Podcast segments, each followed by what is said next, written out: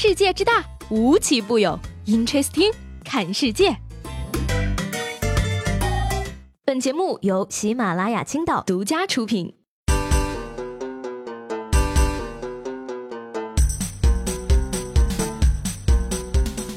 好了各位好，欢迎收听本期的 Interesting，我是西贝。最近呢，我就发现呀，现在的熊孩子。真的比我那个时候要会玩多了呢。说二十六号呢，广东梅州警方接警啊，称自家孩子上学途中遭到陌生人强行拉上面包车，幸未得逞。而警察叔叔赶到之后啊，发现孩子本人呢毫发无损，唯独作业本儿全部丢失了，课本更是蹊跷的被撕碎了。Amazing！询问得知呢，竟然是因为不想写作业，又怕被家长老师责骂，于是编造了被。绑架的谎言，小朋友扔了书包才能逃跑。现在的坏人真的是无恶不作，毫无底线呀！这究竟是道德的沦丧，还是人性的扭曲？还好警察叔叔火速出击，挫败了这起小学生故意遗弃作业本的阴谋。作业还是当年的作业，但理由已经不是当年的理由了。哎呀，同情我爸妈，在我小的时候看到我那么拙劣的表演，还能视而不见。想了那么多年的事儿。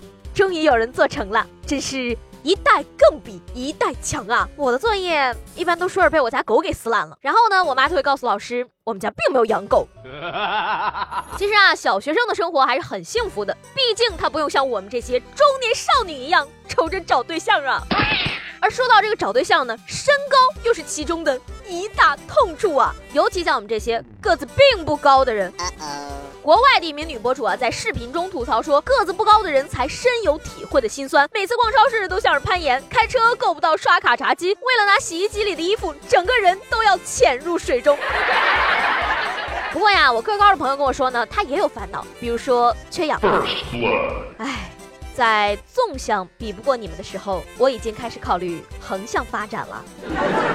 不过呢，最让我欣慰的一点是呢，现在这个世道啊，一米八的和一米六的都谈恋爱了，就剩下一米七的和一米七的互相嫌弃了。照这个逻辑说下去的话，一米四的我是很可能找到一个两米高的男朋友的哟。其实呢，找不到对象啊是一件非常痛苦的事情。然而呢，这个痛苦不在本身，在于爹妈。你自己想不想找根本没关系，反正他们都会替你去相亲的。说三月二十五号啊，上海人民公园相亲角处的一位大爷说呢，女儿是九三年的，现在在美国，征婚条件啊要看学历和人品，有学历就有钱，月薪五千一万的就是讨饭。而听完这位大爷的说辞呢，网友纷纷表示说，原来我是丐帮的呀！你看看，你看看，你们这不是瞎说吗？讨饭的月薪。肯定过万了呀！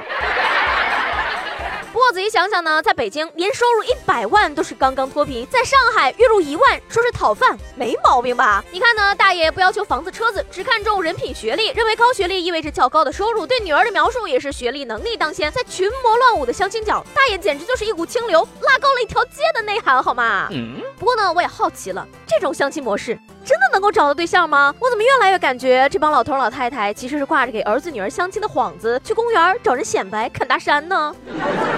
像这样的相亲角呀，来给自己孩子找对象的大爷大妈们呀，一般呢都会把条件啊说的比较高。但是呢，接下来这位大爷就有点奇怪了。北京中山公园的相亲角啊，一则女孩的征婚信息啊，可以说是非常的反常了。上面写道：寻找不到一米六的，没有独立住房的，月入两千八以下的，大我一轮的。这位父亲称啊，女儿今年二十九岁了，九。岁英语就过了四级，曾经赴海外留学，现在在高校任职。他表示呢，为孩子找对象啊，已经有七八年的时间了，后悔将女儿培养到这么优秀。不写这些条件，没有人会要他，因为到这个地方来的男孩呢，都是想找一个很普通的老婆，跟他生孩子，给他理家务、搞卫生。谁会找一个教授呢？不写这些条件的话，没有人会要他。那他还说呀，女儿呢已经做好了单身的准备，但是呢，他作为父母还是很担心他。嗯。不知道啊，这位父亲是出于什么动机才能以这样的方式给女儿找对象？但是呢，我觉得呀，女儿这么优秀，你应该骄傲才对嘛。不瞒各位说啊，这要是我妈，她能包下全青岛的公交站广告牌，告诉大家我是她闺女。不得不说呢，这个现代年轻人啊，相亲真的是相出心理阴影来了。接下来这位姑娘，我估计她的心里已经有了不止。三室一厅的阴影了呀。近日呢，武汉的一个姑娘小陈来到湖北省中医院神志病科，跟医生说啊，自己的精神状态很差，强烈要求住院。原来啊，小陈今年二十六岁，还没有谈恋爱，清明节将近，她害怕自己的爸爸妈妈、七大姑八大姨的唠叨让她难堪，所以要求医生收治住院。不是啊，我说这个过年催婚就算了啊，清明节催婚，这什么操作跟鬼相亲吗？不过我觉得姑娘啊，你这一步可能走错了，以后七大姑八大姨们更有的说了好吗？哎，你知道老陈家那个小陈吗？就因为二十六了还不找男朋友，都得精神病了，你还不赶紧去相亲？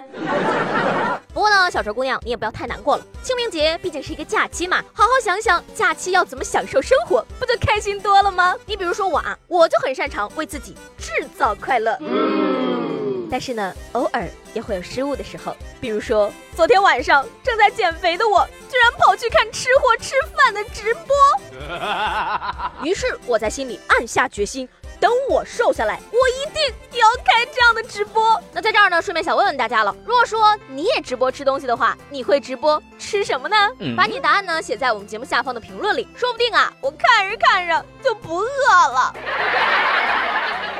昨天节目中呢，问大家干过最蠢的一件事儿是什么啊？这位叫做淼淼奔奔咋读呀的听众朋友，他的蠢事可以说是我经历过最匪夷所思的了。他是这样说的：我曾经吃过翔，把荷兰猪的屁股对着我检查的时候，看到它的菊花，我张开了嘴，苦苦的味道让我迟迟忘不了。